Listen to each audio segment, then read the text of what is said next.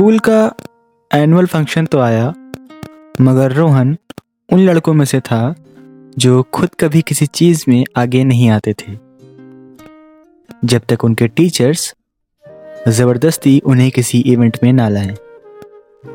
रोहन के साथ भी कुछ ऐसा ही हुआ, जब उसे एक ग्रुप डांस में परफॉर्म करने का मौका मिला मौका तो नहीं कहूँगा, क्योंकि वो अपनी मर्ज़ी से ना सही बल्कि टीचर्स के कहने पर आया था, वही हमारे और आपकी तरह, जैसे बच्चे कम पढ़ने पर टीचर्स किसी को भी खींच कर लाया करते थे। यूँ तो वो रोज़ाना तीन से चार घंटे प्रैक्टिस कर लिया करता था, मगर उसे पता न था कि उस इवेंट में एक शख्स ऐसा भी है, जो सिर्फ़ उस इवेंट में नहीं, बल्कि उसकी ज़िंदगी का हम सफ़र बनने वाला था।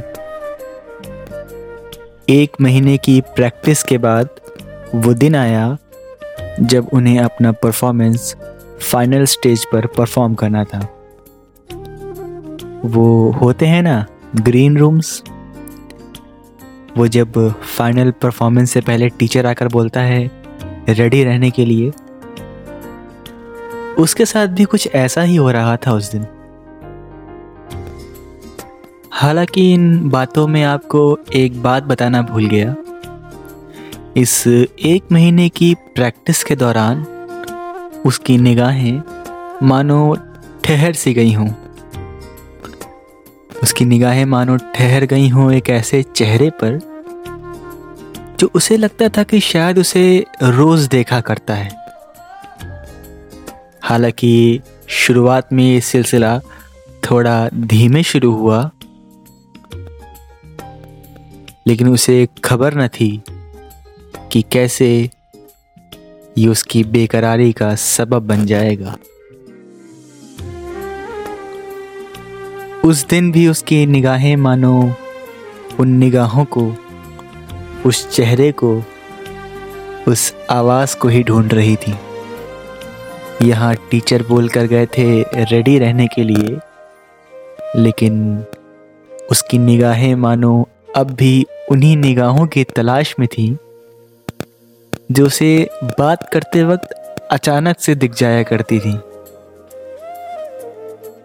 अपने ग्रीन रूम से निकलकर सब स्कूल के कॉरिडोर में खड़े हुए, जहाँ सब अपने अपने पार्टनर्स के साथ थे। चिंता ना करिए, अभी उसका पार्टनर वो नहीं था जो आप समझ रहे हैं। लेकिन रोहन मन ही मन ये चाहने लगा था कि काश उसका पार्टनर वही होता। कॉरिडोर में लगी कतारों में उसकी निगाहें मानो अब भी उसी चेहरे को ढूंढ रही थी, जब अचानक से वो शख्स दौड़ता हुआ अपने ग्रीन रूम से बाहर आया। शायद उसकी ड्रेस में कोई दिक्कत आ गई होगी।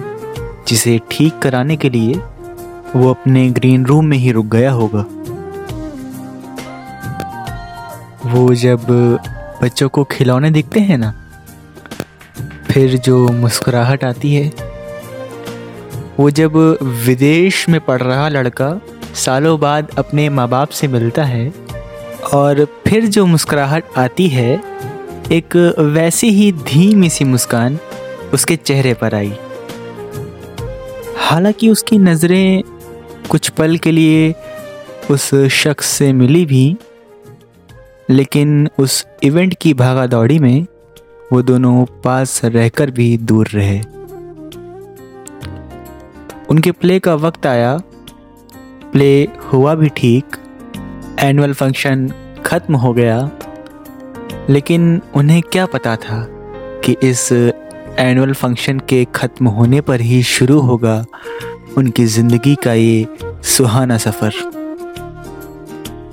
शायद ऐसा सफ़र जिसमें हमेशा शर्माने वाला लड़का किसी अनजाने से बिना शर्माए बात करने वाला था। शायद ऐसा सफ़र जिसमें किसी से बात ना करने वाला लड़का किसी की आवाज़ सुनने के लिए तरसेगा।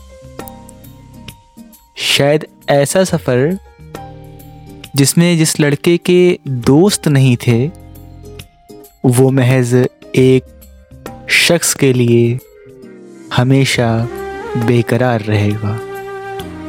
तो मिलते हैं अगले एपिसोड में, और फिर आपको बताते हैं कि कैसे शुरू हुआ उनकी ज़िंदगी का ये सुहाना सफ़र।